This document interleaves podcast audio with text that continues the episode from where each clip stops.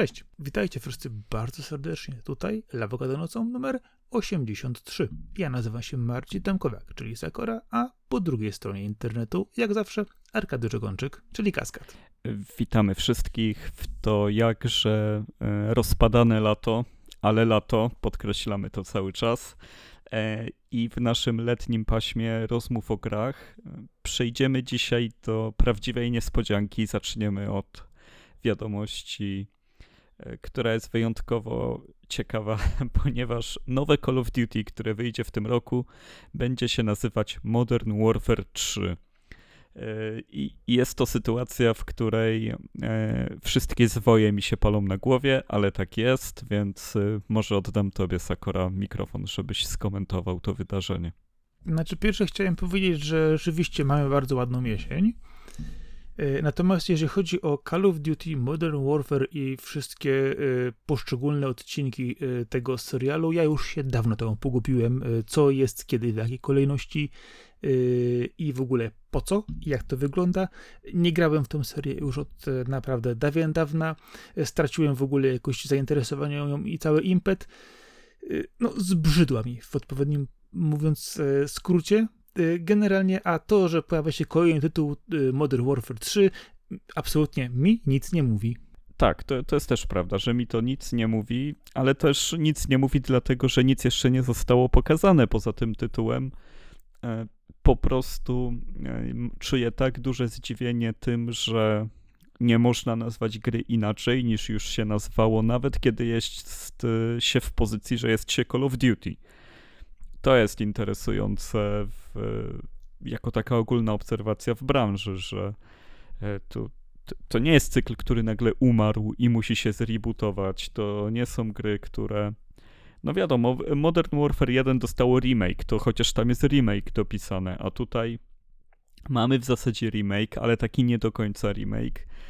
Kolejna, cała trylogia jest opowiedziana jeszcze raz, ale niby nie. Po co mieszać ludziom? Nikt nie będzie... Znaczy, też to jest tak jakby...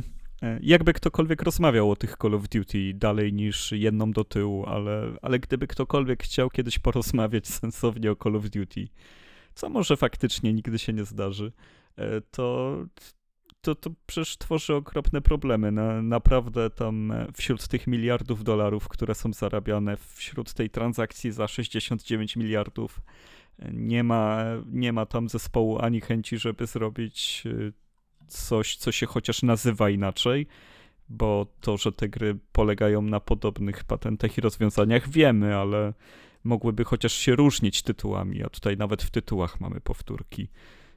I, i to jest coś, co szczerze chciałem gorzko skomentować, ponieważ absolutnie mi się to nie mieści w głowie. Dobrze, to w takim razie ja najpierw powiem w ten sposób. Jest to kolejny sequel do sequela. Znowu, czy to będzie, wiesz, jakiś remaster, czy to będzie jakiś, wiesz, remake, nie wiadomo, w którą stronę idziemy, czy to będzie jakiś, wiesz, post-sequel, prequel, nie wiadomo co, i nagle okazuje się... No to są takie quasi-remake'i, że to niby jest remake, ale dosyć pozmieniany. Ale właśnie o to chcę ci powiedzieć. To ma swoją nazwę. Ostatnio dowiedziałem się, że właśnie taki, jeżeli bierzesz jakąś formułę, którą miałeś dotychczas, chcesz opowiedzieć ją jeszcze raz, niby, wiesz, robiąc remake'a, ale nie do końca remake'a, bo chciałbyś trochę starego, trochę nowego, niby zrobić kolejną część, ale wykorzystać te stare patenty jeszcze raz, powiedzieć od nowa, to uważaj, ja to się nazywa requel. Requel? Requel. Okej, okay. ja, chci- ja myślałem, że powiesz retelling, ale okej. Okay. No, znaczy retelling jest też pewnym elementem requelu, ale no właśnie to jest coś, co się to dowiedziałem niedawno i ponoć tak właśnie fun- to funkcjonuje. Ja już kiedyś mówiłem wielokrotnie, ja jestem przerażony ilością y, tych odnawanych rzeczy, ja to rozumiem, to się dobrze sprzedaje, wszystko fajnie wygląda, y, ale jeżeli chodzi o Modern Warfare, ja już się dawno temu pogubiłem. I tak naprawdę, wiesz, wrzucając kolejne tytuły w wyszukiwarkę przed nagraniem, żeby sprawdzić tylko, co było kiedy i w jaki sposób, stwierdziłem, że ja się w tym w ogóle już nie wyznaję. Ja rozumiem, strzelamy się, ratujemy świat, trzeba się wyżyć, wiesz, jest to seria, która ciągnie się od wielu, wielu lat, ma swoich, wiesz, oddanych fanów, zarabia na, na, na siebie bardzo dobrze, ale po co tak kombinować? Nie wiem, to jest takie wprowadzenie zamętu na zasadzie, ej, zróbmy jeszcze raz tą grę, może ktoś się nie połapie. I potem przypomina to takie akcje, jak były z nazywaniem, wiesz, wersji Xboxa na przykład i kolejnych odsłon gier na nie. To tak, nie wiem, po co ten zamęt. Ja się pogubiłem już, kiedy wrzucałeś w rozpiskę ten, tego newsa. Wiesz, to jest trochę tak, jakby była wiara w to, że ktoś, kto nie śledzi na bieżąco rynku gier, nagle wejdzie do sklepu i zobaczy pudełko z Modern Warfare trzy. Kurczę, przecież ja w to grałem dziesięć lat temu, świetnie się bawiłem, to była moja ulubiona gra, zrobiła na mnie wielkie wrażenie i teraz znowu jest, to muszę ją kupić, ale przecież rynek sprz- polegający na sprzedawaniu fizycznych gier się strasznie kurczy, on jest zabijany przez wydawców i, i producentów, także samego sprzętu, więc nie wiem, na kim się polega, na, na tych ludziach, którzy kupują gry w sposób, który chcemy my, jako producenci, zabić jakoś, bo, bo, bo z perspektywy gigantycznych studiów, no to przecież to przejście całkowicie w cyfrę, no to jest jakieś niespełnione marzenie, a jednak wciąż się polega na przypadkowym człowieku, który wchodzi do sklepu i widzi pudełko. To dużo rzeczy mi się tu nie skleja, ale też budżet marketingowy, jaki będzie towarzyszył kolejnej części Call of Duty, jest w stanie na pewno wszystko wyprostować. Wiesz co, a może oni mają na magazynie jakieś trzy cztery miliony egzemplarzy tej poprzednio odsłony i chcą wypuścić na rynek najpierw, żeby ludzie się nie połapali i to sprzedać i ten sobie w koszty wliczyć, a potem jak się połapią, że kupili tę grę, to kupią jeszcze raz. No zobacz, win-win. No, przepakują po prostu. Nie, nie przepakują, wrócą tą starą jeszcze raz do sklepów, bo mają tylko na magazynie z piętnaście ton. Może ludzie się nie połapią, sprzedamy to jeszcze raz, potem będą narzekać, że ta gra jest zła, albo brzydka, albo że stara i tak dalej. Ej, ej, ale nie, nie, posłuchajcie, wy kupiliście złą grę, tu jest ta nowa dobra. Aha, dobra, to kupimy jeszcze raz. No, nie pomyl filmu. Dobrze, ale teraz jeszcze, jeżeli chodzi o powroty, to jest ciekawy powrót i ciekawa mm, afera się robi dookoła Red Dead Redemption pierwszego, które pojawi się na PlayStation cztery i na Nintendo Switch jeszcze w tym roku, tak naprawdę w tym miesiącu w wersji cyfrowej i o ile dobrze pamiętam w październiku w wersji fizycznej. Tak. Więc now, nowi gracze no, mogli zagrać w Red Dead Redemption. Nie ma wersji na Xboxa, ponieważ Xbox obsługuje płyty z Xboxa trzysta sześćdziesiąt nowy, więc każdy, kto ma płytkę, może ją sobie po prostu włożyć i odpalić. Poza tym, o ile pamiętam, też w sklepie cyfrowym zakupicie normalnie i bez problemu Red Dead Redemption od lat na Xboxach. Ale pamiętaj, że jeżeli masz wersję na P S cztery, możesz zagrać też na P S pięć i to, panie, jest dopiero myk, myk, posłuchaj. No to jest szokujące dopiero. No. I oczywiście już o, o, oczywiście zaraz odzywa się cała, y, cała wiesz, rynek pecetowy, a my gdzie? No właśnie. No właśnie, no pecety nie dostaną tej gry. Y, ja to rozumiem, bo, bo to raczej jest taki leniwy port, bo to jest przeniesienie dokładnie tej samej gry. To nie jest jakiś remaster czy remake. Tam z jedynych nowości, jakie dojdą, to obsługa większej liczby języków i to jest dla nas fajne, bo dochodzi język polski, którego nie było w oryginale, więc jeżeli dla kogoś gry z taką liczbą dialogów czy też niuansów scenariuszowych są za duże po angielsku, to, to będzie można sobie po polsku ją grać, co jest dużym plusem. Wycięty zostanie komponent online, ale w zamian za to w pudełku będzie od razu dodatek Undead Nightmare, który też był ciekawą częścią. I wiesz co, wa- warto byłoby to dodać, no wiesz co, patrząc na to, to jest po prostu wydanie gry na kolejnej platformy. Oczywiście mm-hmm. po długim okresie czasu, no ale jest to po prostu wydanie gry na miejsce, gdzie ta gra jeszcze wcześniej no, nie była na tej danej, powiedzmy, systemie. Kwestia jest też tego typu, że no, pytanie, czy te gry na przykład powinny być wydawane na inne systemy rok po roku na przykład, bądź też po dwóch latach maksymalnie, a nie na przykład po dekadzie. No Ja rozumiem, jest to łatwa kasa, kwestia przekonwertowania może też tutaj jest to o wiele, o wiele mniej niż na przykład tworzenia nowej gry. Co ciekawe, ta gra idzie w, pe- w pełnej cenie, praktycznie rzecz biorąc. To jest ciekawe. pięćdziesiąt dolarów. No na Switcha to jest pełna Nieco cena. Nieco niższa. Więc to... W... No na Switchu to jest sześćdziesiąt pełna cena, a Zelda siedemdziesiąt. Ach, no tak, przepraszam, no właśnie Zelda, no Zelda to jest w ogóle poza kategorią, wiesz. Red Dead Zelda, nie, będzie Green Alive Zelda będzie następna część na pewno. Tak możemy to po, na pewno nazwać. To może tak być. No. Ale wiesz, to kwestia jest taka, że no co, no panie, mamy grę, wszyscy ją lubią, yy, zróbmy trochę, wiesz, zamieszania w internecie, wydajmy, wydajmy jeszcze raz to, co mamy, dużo, dużo nie trzeba robić, zarobimy kasę. No, krótko, no, ile, ile razy było wydane już G T A ostatnie piątka? Na wszystkim było już, było praktycznie na wszystkim. No to Red Dead idzie teraz w te ślady. No, piątka, nie wiem, czy ona jest już na nowej generacji wydana. No to przecieramy ślad. Nie, ona jest Xbox trzysta sześćdziesiąt, Xbox One, PlayStation trzy, PlayStation cztery, no i P C. No ale od ilu lat ona się okazuje, pamiętaj. To jest też ciekawa rzecz. No tak, no, no. Ale jakby dwie generacje mają piątkę i, i tyle, a, no, a ona się nie ukazuje nie, no. ciągle, tylko ma ciągle dodatki online. No oczywiście, ale pamiętaj, że G T A piątka to jest jeszcze P S trzy, nie? No tak, to powiedziałem. To był dwa tysiące trzynasty dwunasty rok. No to są trzy generacje już. No, no właśnie na PlayStation pięć już wyszła piątka? Chyba nie. No to, to, nie ma tej mówię, next-genowej wersji Red Dead piątki. Właśnie przeciera szlak. Więc zrozum, zaraz będzie. No tak. No, no jeżeli mówisz, że włożenie płyty z P S cztery do P S pięć przeciera szlak, to masz rację. Powiem tak. Oczywiście. Kwestia zamieszania kompatybilności P S cztery, P S pięć.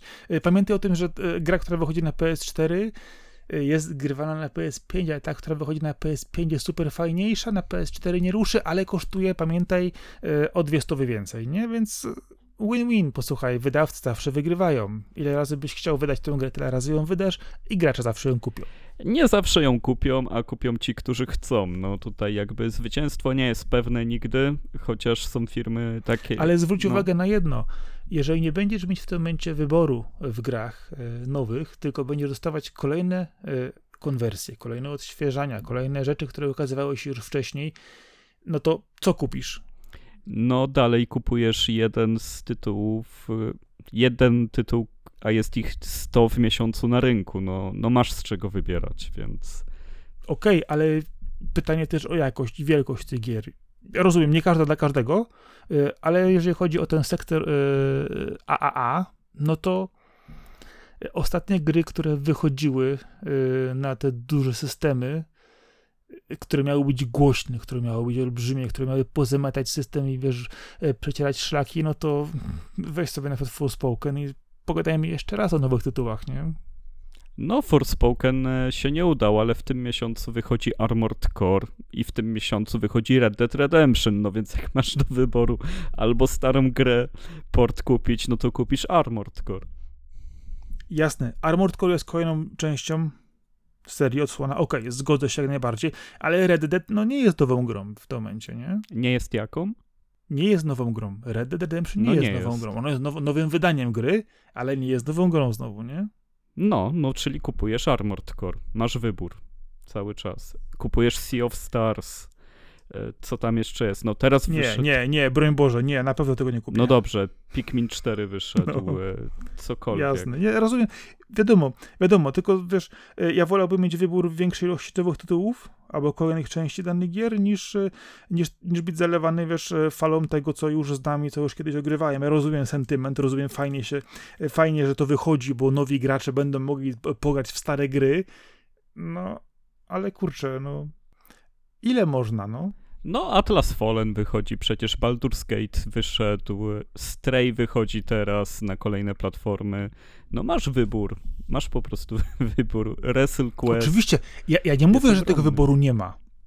Ja nie mówię, że tego wyboru nie ma, tylko zawsze zastanawiam się yy, nad tym, wiesz, no, nad wielkością gry, nad yy, segmentem, w którym ona się mieści.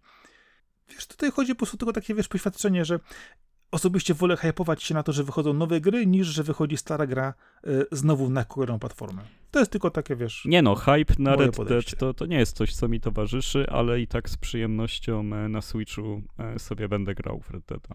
To na pewno. Ja raczej nie zamierzam, ale no wiadomo, to jest kwestia wyboru, nie? E, no to już skoro westernowe klimaty za nami, to, to przejdźmy trochę do Japonii, bo e, jest... E, słynny i też mało precyzyjny termin, którego nagminnie używamy wszyscy, czyli J R P G. E, I do tego... J R P G. J R P G. E, i, I ten cały...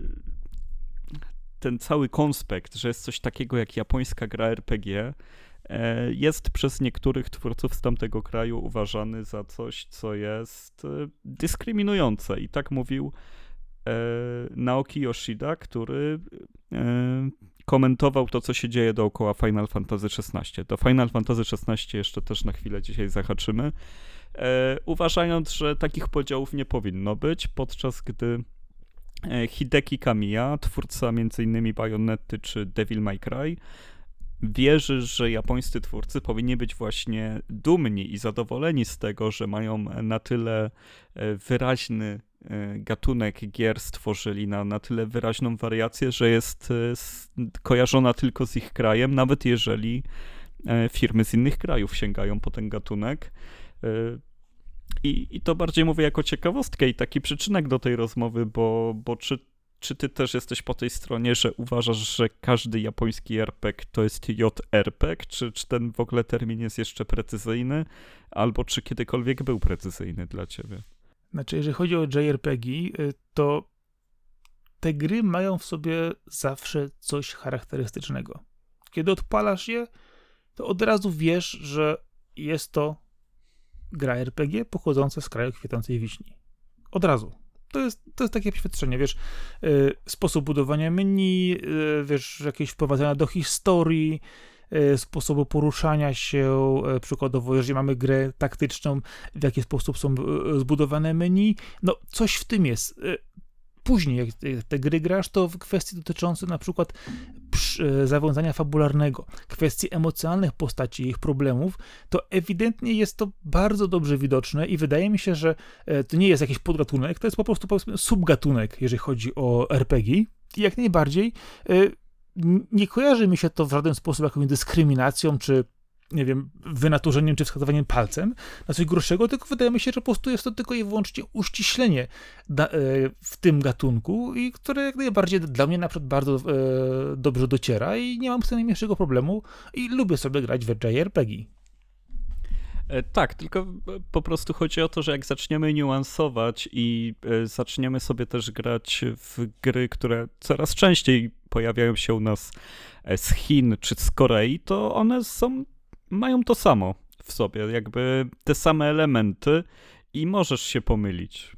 Możesz się pomylić, ale jeżeli weźmiesz gry z Korei, które miałem też okazję parę razy patrzeć, to znaczy, okej, okay, dobra, jak się znasz, to, to wiesz na przykład, że sposób wybierania postaci, wykończenia pewnych elementów ozdobnych i tak dalej jest inny koreański niż japoński i tak dalej, ale to już trzeba się znać. Ale sam fakt na przykład tego, to jednak zwróć uwagę, że te J R P G jednak w większości z Japonii są turowe, w większości mówię ogólnie, bez wchodzenia w niuanse, natomiast koreańskie zazwyczaj są action R P G-ami. To zauważyłem bardzo mocno na przykład i to się rzeczywiście tak zaznacza. Ale wiesz, no to mamy znowu te kwestie, że osiemdziesiąt procent oczywiście da, dane z kosmosu, zakładam, osiemdziesiąt procent gier tego typu jest przykładowo turowa, dwadzieścia procent nie jest turowa, ale kraj pochodzenia powoduje, że jest ta gra tego a tego typu. No możemy sobie gdybać, ale myślę, że to, co robi z R P G, J R P G, to jest po prostu feeling tej gry yy, i też, co ważne, yy, sposób, w jaki została przygotowana i graficznie, yy, i w jaki sposób zostało zbudowane menu i, co ważne, jakie są relacje między bohaterami, gdyż ta emocjonalność yy, właśnie w J R P G jest zdecydowanie inna niż w innych R P G-ach i to po prostu widać. Więc jeżeli ktoś ograł kilka gier yy, dokładnie tego typu, to będzie w stanie jasno określić, że ta gra jest właśnie J R P G-iem. Oczywiście można mówić, że jest gra w stylu J R P G lub gra, która czerpie z J R P G, Oczywiście tu jest kwestia tego, jak dużo elementów będzie obecnych w danej grze, jak bardzo nasycimy ją tym duchem, ale myślę, że sięgając po klasyczne tytuły, jak i też sporo nowszych, jesteśmy w stanie określić to, że rzeczywiście ta gra jest J R P G-iem i nie jest to żadna ujma. Nie no, ujma to na pewno nie jest. Po prostu przy obecnym mieszaniu się rzeczy, wpływów i gatunków, myślę, że tak, ca- cały czas widać, czy R P G jest J R P G-iem, czy C R P G-iem.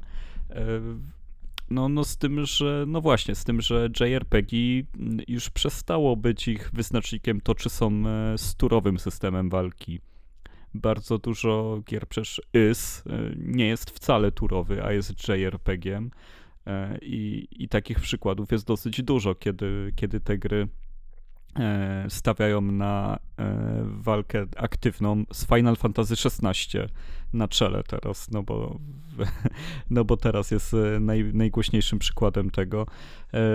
Ja zawsze się śmieję z tego terminu, bo, bo kiedy słyszę dużo jakichś bardzo stereotypowo krzywdzących komentarzy dotyczących J R P G-ów, które często się pojawiają w internecie, to, to zawsze pytam, czy skoro, skoro tak, to czy Dark Soulsy są J R P G-iem, bo przecież są z Japonii i są R P G-iem, więc, więc czemu, czemu by nie miały nosić tego przydomka? A, a no właśnie, i, i, i to jest bardzo zniuansowane, ten termin pokrywa dużą część rzeczy, jakby pozwala nam zaszufladkować i łatwiej rozmawiać, coś co...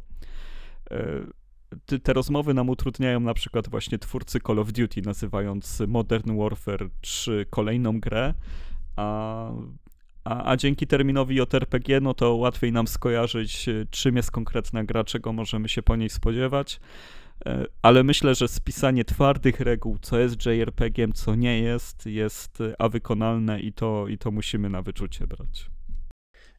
Wiesz, dla wielu osób y, gra, która jest, wiesz, J R P G-iem, to na pewno była, wiesz, zrobiona w R P G Makerze. Rozumiesz? Ona taka już taka stara, ona musi na pewno być zrobiona przez jakichś takich, wiesz, y, twórców, którzy uwielbiają ten stary design, wiesz, bo y, jeżeli nikt nie grał, to tylko pamięta te stare gry, a nowe gry oczywiście J R P G się nie ukazują, no bo dlaczego miałyby się ukazywać, skoro to jest, wiesz, tak dyskryminowany gatunek, nie? No oczywiście, no tu wchodzimy w straszne stereotypy i przeginanie, no ale dla wielu osób właśnie J R P G to jest taka gra, wiesz, z R P G Makera, która jest, no dla wielu osób już, wiesz, niegrywalna albo źle wygląda i tak dalej. No oczywiście, no kiedyś gry tak wyglądały, ale panie, to było czterdzieści lat temu, nie? No to poszło do przodu, więc wydaje mi się, że przez ten czas dało się jednak wyklarować to, jak te gry wyglądają. Są bardzo dobre, sporo z nich naprawdę świetnie wygląda, świetnie sobie dzisiaj radzi, a to, że tak właśnie też wspominałem oczywiście też, że to były dane, dane wymyślone odnośnie tego ilości, które są sturowymi, a które są rozgrywane w czasie rzeczywistym, ale sam fakt po prostu pokazuje, że odpalając taką grę, wiesz, że będziesz grać w grę z rodowodem zdecydowanie japońskim niż powiedzmy europejskim czy amerykańskim. Chociaż też oczywiście można by się zastanowić, czy na przykład nie byłoby na przykład jakiegoś E U R P G i na przykład A R P G, żeby wyklarować sobie tytuły, które pochodzą z innych krajów, ale no powiedzmy w przypadku na przykład R P G typu Gothic, to od razu wiesz, że masz do czynienia z grą europejską i w żaden sposób nie pomyliłbyś się z jakimś R P G amerykańskim. Natomiast jeżeli spojrzysz na gry wychodzące z Stanów Zjednoczonych, no oczywiście to jest to ogromny rynek i ogromny ilość studiów, no to tam możemy pełną, pełną różnorodność i czasami oczywiście można by się pomylić, czy dana gra jest J R P G-iem, czy nie. No tak, no przez lata jakby J R P G to był kojarzony właśnie z tą walką turową oraz z tym, że podczas przeżywania historii gracz nie ma wcale albo ma marginalny wpływ tylko na historię, że wyborów tam się raczej nie dokonuje. Tam głównym wyborem jest to, jak się leveluje postać, a, a, a nie to, co się dzieje w historii i też dlatego te historie były Na, na zupełnie innym poziomie dramatyzmu niż to, co oferowały, oferowała zachodnia szkoła, skupiona na tym, żeby stworzyć drużynę jak się chce, postaci jak się chce, ale, ale to musiało się wiązać z poświęceniem tego głównego jakby motywu, który nie mógł być tak epicki, no bo musiał być elastyczny i, i pasować do e, każdej wersji naszych wyborów. E, więc tak, no wracając, chyba się zgadzamy tutaj z twórcą Bajonety, że warto być dumnym z takiego terminu.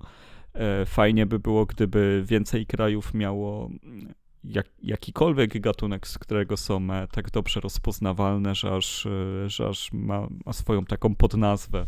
Ma dodaną literkę, że to są na przykład strzelaniny z Polski, takie P F P S-y, to by było coś. Takie narodowe. No na przykład. No i jeszcze, no tak, no skoro o tym Final Fantasy szesnaście, no to jeszcze powiedzmy o tym, że sprzedaż Final Fantasy szesnaście jednak nie spełnia oczekiwań Square Enix, mimo iż niedawno rozmawialiśmy, że się świetnie sprzedaje. I takie też były wrażenia ogólnie rynku, że to bardzo dobrze przyjęta gra, jak na tą bazę, do której trafiła, czyli tylko do graczy PlayStation pięć, których jest teraz czterdzieści jeden milionów, o ile dobrze kojarzę, że Sony się pochwaliło liczbą sprzedanych konsol, więc zaskakująco im dobrze idzie, jak na to, co oferują. No i tak, Square Enix znowu jest zawiedzione. Ja pamiętam taki słynny przykład, kiedy Square Enix było zawiedzione sprzedażą rebootu Tomb Raidera. I wtedy też wszyscy się za głowy łapali, jak można być niezadowolonym z tak świetnej sprzedaży. I chyba tu jest podobnie. To jest chyba w D N A tej firmy, że tak mają. No wiesz, jeżeli zakładasz, że gra się dobrze sprzeda, no to stwierdzasz, no trzy miliony, pięć milionów, panie, dla niektórych tytułów to jest rzeczywiście coś fajnego, ale zakładasz, że ta gra powinna sprzedać się w piętnastu lub pięćdziesięciu milionach, no i nie dociąga do tego, bo tego rzeczywiście gra zarabia na siebie, ma, wiesz, oddanych fanów, wszystko dobrze działa, no ale, no nie, no, marzyliśmy o czymś innym, nie? No i tak, co im powiesz, no, słuchajcie, no, zarobiło na siebie, jest dobrze, wszyscy są zadowoleni, chcą kolejną część, no super, wszystko działa, no, no nie, nie, nie, ale myślicie sprzedać więcej, no ale to to co jest właściwie wyznacznikiem tego, wiesz, kasa, którą zarobiliście? Jasne. Ale czy w takim razie, jeżeli sprzedaje się tych gier przykładowo pięć milionów zamiast piętnastu, ale wszystko i tak świetnie, świetnie zagryzło i ludzie chcą kolejne gry i na pewno je kupią, no to wiecie, no może tak spokojnie zejdźcie z tego tonu i, i dajcie te kolejne części. Nie, nie, nie, bo musimy zarobić więcej, no. Nie wiem, no, wiesz, marudzić można na wszystko zawsze, ja też lubię marudzić sobie na różne tematy, no ale, no bądźmy trochę, no, realistami w tej kwestii, nie, no, jeżeli zakładamy jakiś budżet, zakładamy jakąś sprzedaż, no to trzymajmy się tego konsekwentnie, słuchajcie, mieliśmy sprzedać osiemnaście milionów, sprzedaliśmy tylko dziesięć, no, za mało, żeby wyszła kolejna część, zamykamy temat, nie, a tutaj jest, no, sprzedaliśmy za mało, no, ale wiecie, no, za mało, no ale nie, nie ma problemu w sumie, no ale za mało, no ale no chcieliśmy więcej, no ale wiecie, no zarobiliśmy na siebie, będzie kolejna część, ale no, ale za mało, nie? No to o co chodzi? No właśnie, chciałbym ci zadać takie pytanie, że e, załóżmy, że e, świat się tak potoczył, że, że musisz wyciągnąć Square Enix z tych wielkich opałów i co byś zmienił w siedemnastej części, żeby nie było głosów, że się sprzedała za słabo jak szesnastka? Jakie tam zmiany muszą zajść, żeby faktycznie spełnić te wszystkie oczekiwania, zwłaszcza graczy, którzy pobiegną do sklepu i będą kupować grę? Co byś zmieniał w finalu? Nie wiem, wiesz jaki ja mam stosunek do finalów, lub, lub, lubię tylko w sumie dwa. No więc jako największy krytyk byś wiedział, co by musiały zmienić. Wiesz co, musiałbym najpierw zagrać w szesnastkę, żeby wiedzieć, co, co, co w niej na przykład mógłby nie zagryźć. A no chodzi koleś, macha mieczem i wypełnia wszystkich zadania. Świat jest zamknięty, dużo jest smoków, mieczy i, i zamków i tyle. Wszystko już wiesz. Już wiem, wróćmy do turowych, do turowej walki. O, to, o to, na pewno. To jest ciekawe. To jest klasyka, to kiedyś, to kiedyś było, nie? Zróbmy to znowu z powrotem, nie? Po co mam tam biegać swobodnie, robić jakieś rzeczy? Dajmy znowu turową walkę. O, wracamy do, wracamy do korzeni, nie? No to pytanie, jak gracze na to zareagują. Czy będą zadowoleni z tego, że wróciliśmy, czy poczują się, że odebrano im jakąś swobodę? To by było bardzo ciekawe, gdybyś wyszedł na pierwszą konferencję pokazującą Final Fantasy siedemnaście i rzeczywiście powiedział: okej, okay, robimy pivot, wracamy do turowej walki. Myślę, że e, nie wiem jakby było ze sprzedażą, ale myślę, że jeżeli chodzi o coverage, o dotarcie tej informacji i jaki szum by się wywołał, to by było genialne zagranie. No trzymam kciuki teraz, żeby tak było, powiem ci szczerze, że zapowiedź siedemnastki, żeby się wiązała z powrotem do tur, bo e, to by było genialne. Kolejny raz byśmy przyszłość przewidzieli na Lavocado. Oj, to się już nam czasami udawało. No to będziemy musieli poczekać parę lat na to. E, tak. No ale kto wie, kto wie. E, co, co do mijających lat. Nie wiem, czy e, pamiętasz z głowy, kiedy ukazała się ostatnia część serii Metal Gear Solid. Ojej, z pięć lat? Dokładnie, w dwa tysiące osiemnastym e, ukazało się... Tak, liczyłem na szybko właśnie. E, no. I tak, i jeżeli chodzi o dane, do których możemy się cofnąć, to dwa lata temu jeszcze e, ogólnie seria się sprzedała w pięćdziesiąt siedem przecinek siedem milionów egzemplarzy, a właśnie przekroczyła sześćdziesiąt milionów egzemplarzy, mimo iż od pięciu lat nie ukazała się żadna nowa odsłona. Metal Gear Solid po prostu się sprzedaje. I jest to strasznie ciekawa wiadomość i, i aż zaskakująca, no bo to też nie jest tak, że Metal Gear Solid to są gry, które można wszędzie dorwać, wszędzie kupić. Oczywiście no piątka jest w sklepach cyfrowych Xboxa, na Steamie i na PlayStation, ale no do, do czwórki już się cofnąć nie da, chyba że się na PlayStation trzy zagra. Poprzednie serie już są właściwie archaiczne, dlatego też wychodzi remake i na Switchu nigdy Metal Gear'a jeszcze nie było, dopiero będzie w tym roku, więc no strasznie ciekawa sprawa, że, że Konami, które wycofało się z gier, teraz do nich wraca w tym czasie i tak zarabiało na Metal Gear'ach i, i strasznie fajnie w ogóle czytać takie wiadomości, strasznie się ucieszyłem, wiedząc, że wygaszanie tej marki nie idzie tak szybko, że faktycznie, bo ja jednak zakładam, że to są ludzie, którzy kupują któryś raz Metal Gear'a albo, albo uzupełniają kolekcję, sięgają po te starsze rzeczy, to co można kupić, albo na kolejnej platformie, to świetnie nabijają ruch. No, dla mnie to jest coś mega.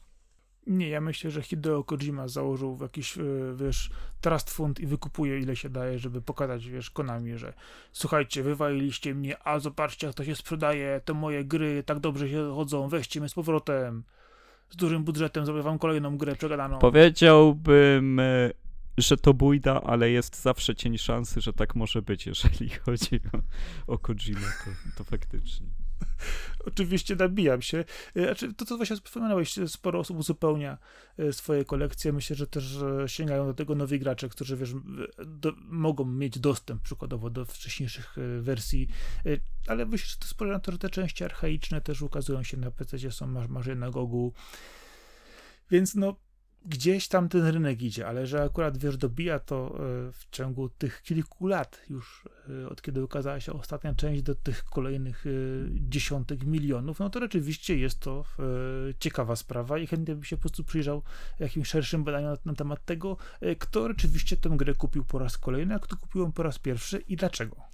E- Tak, gdybym ja miał strzelać, to uważam też, że bardzo dużą rolę odgrywają w tym wszystkim przeceny, bo akurat Metal Gear Solid pięć jest i grą, która jest powszechnie polecana i ona bardzo często jest za strasznie niską cenę do dorwania, zwłaszcza na Steamie, tam chyba trzydzieści złotych co jakiś czas ona, ona jest do wzięcia, to dla osób ze strefy, które płacą dolarami czy euro, to w ogóle jest no-brainer chyba sprawdzić taki tytuł wtedy.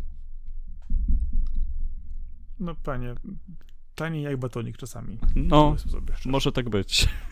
Na pewno taniej niż wyjście do kina.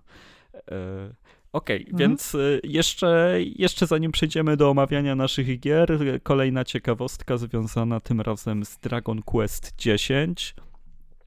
To jest ta część, której my nie znamy, gdyż nigdy nie wyszła poza granicami Japonii. W przeciwieństwie do... Jestem pewny, że każda główna część Dragon Questa wyszła poza Japonią, wyszła po angielsku, właśnie poza tą dziesiątką, gdyż jest to gra M M O R P G, więc była strasznie sprzężona z tym, jakie są gusta i zapotrzebowania japońskiej widowni, która rzuciła się milionami na ten tytuł, yy, oraz była przeznaczona też na sprzęty Nintendo, więc tutaj też jakby w Europie yy, Nintendo jest ze wszystkim kojarzone, ale nie z tym, żeby grać w gry M M O na nim. A Dragon Quest na trzy D esie. A Dragon Quest dziesięć był do grania właśnie na trzy D esie, na Wii U i na pierwszym Wii także, więc to, to w ogóle jest kosmos, że, że to jeszcze na pierwsze Wii wychodziło i też było online'owe. E, no tak, i, i idąc do brzegu, właśnie ogłoszono e, tyle co, że e, Square Enix kończy wsparcie dla tego tytułu w wersji na Wii U i w wersji na, na Nintendo trzy D S, więc japońscy gracze, którzy po tylu latach, bo to bodaj w dwa tysiące dwunastym miało premierę, e, tyle lat spędzili ze swoim trzy D esem czy Wii U, że, żeby grać w Dragon Questa dziesięć, będą musieli przerzucić się na nowszy sprzęt, co na szczęście nie jest problemem, gdyż gra jest dostępna m.in. na Switchu, jeżeli chodzi o Japonię.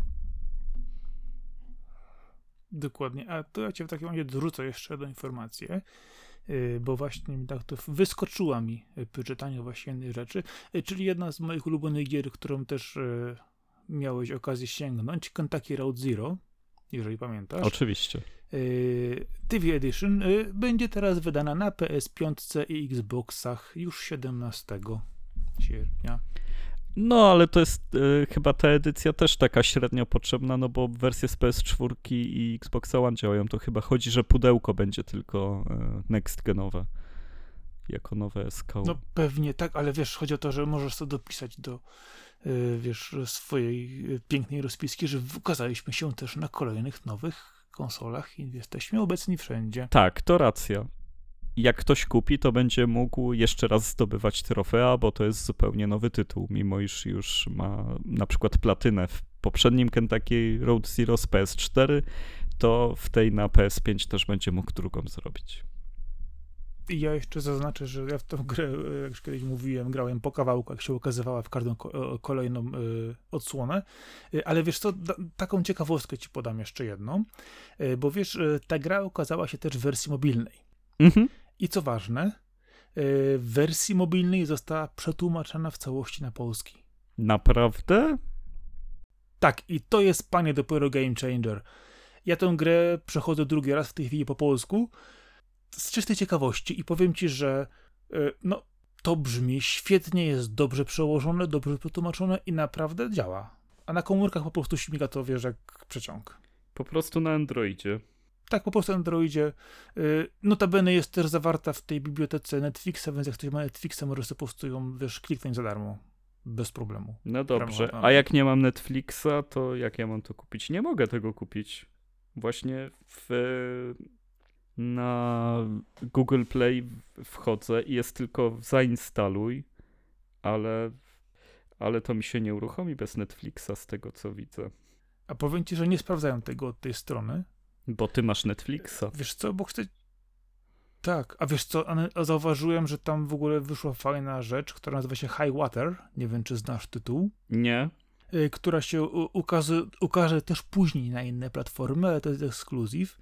Takie post-apo, gdzie pływasz sobie łódką po yy, zalanych miastach, wysypkach, rozwiązujesz różne zagadki, bijesz się z różnymi przeciwnikami, zdobywasz zasoby. Jest przefantastyczna muzyka i autentycznie czekam, jak wy, zapowiedziana też wersja switchowa i po prostu czekam, jak to się ukaże na jakieś większe konsole, bo czuję, że to jest gra, która do mnie trafi.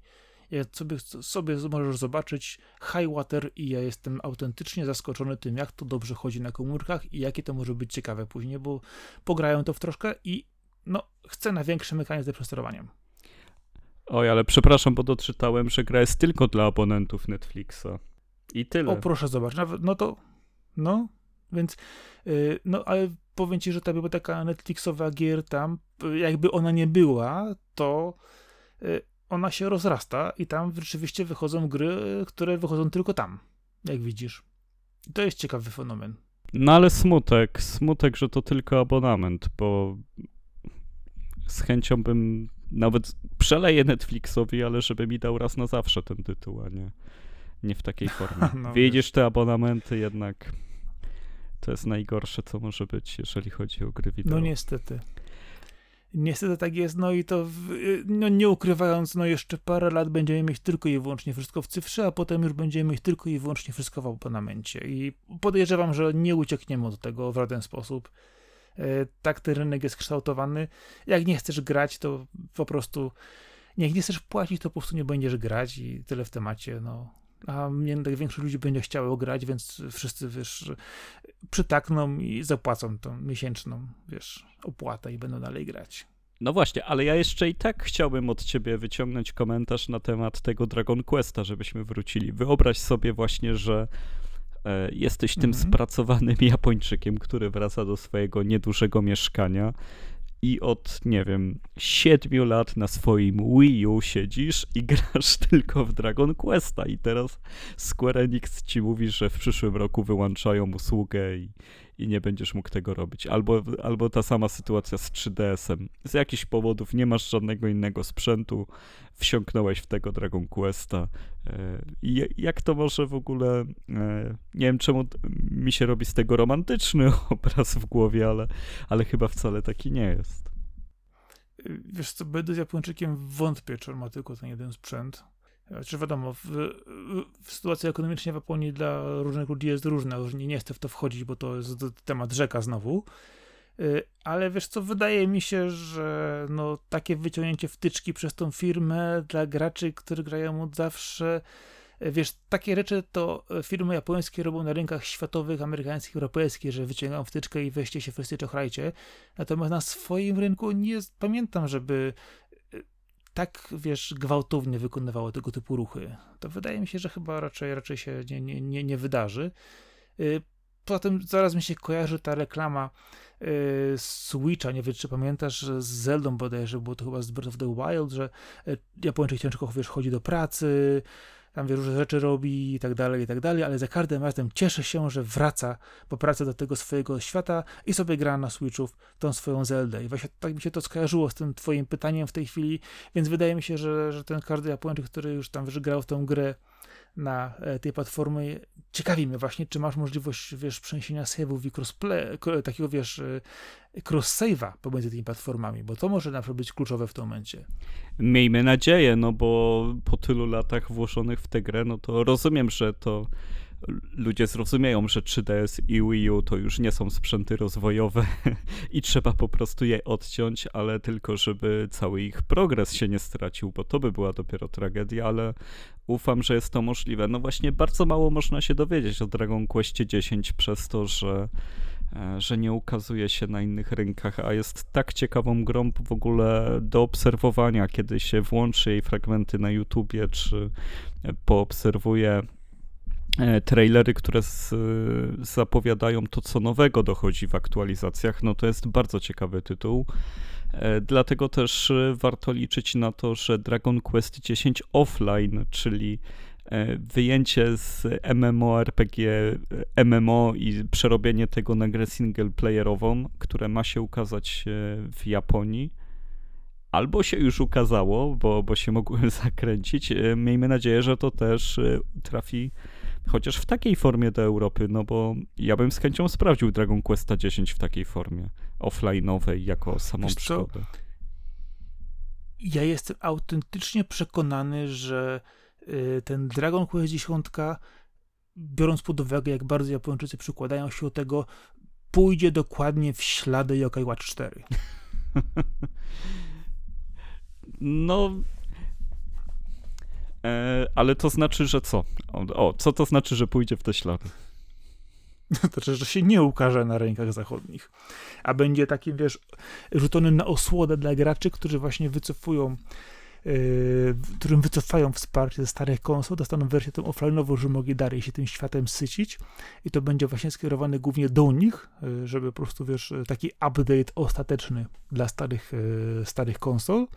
Yy, a nowe będą rozwijane już tylko i wyłącznie na y, nowszych generacjach, więc myślę, że y, to jest też pytanie, czy ten wersja offline'owa będzie oczywiście tą nową grą, która pójdzie do wszystkich, czy będzie to po prostu za, za, zamknięcie, zamknięcie po prostu buildu y, dla osób na starych konsolach? Nie, to akurat y, to jest y, mocno przebudowana gra, no bo jednak y, te elementy MMORPG trzeba y, naprawdę mocno poobcinać i przebudować, żeby to miało sens jako gra dla jednego gracza, a ja właśnie sprawdziłem, że tak, ona y, rok temu się ukazała w Japonii, ta wersja offline. Wiemy też od zawsze, że Dragon Quest to jest tona tekstu, który się długo tłumaczy i, i dużo jest problemów obyczajowych, żeby przenosić te gry na rynki anglojęzyczne. Z tym, że no to jest taka dziura, taka luka. No tyle Dragon Questów mieliśmy przecież na zachodzie, wszystkie właśnie poza, poza tą dziesiątką, że warto by było tym offline'em to nadrobić.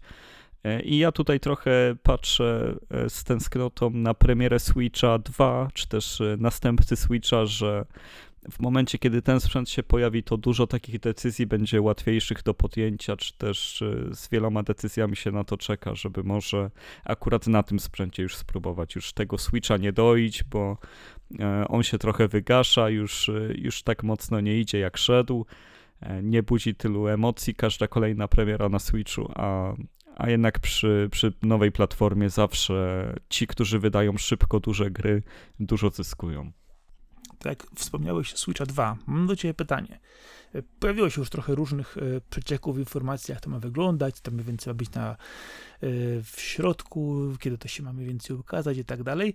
I, i pytanie, jak myślisz, czy ten Switch dwa będzie kompatybilny ze Switchem jeden, czy będzie można sobie włożyć stary kartridż do nowej konsoli i grać dalej, czy będziemy musieli wszystko kupować od nowa? E, uważam, że nawet Nintendo gracze by nie wybaczyli, gdyby nie było wstecznej kompatybilności z, ze Switchem.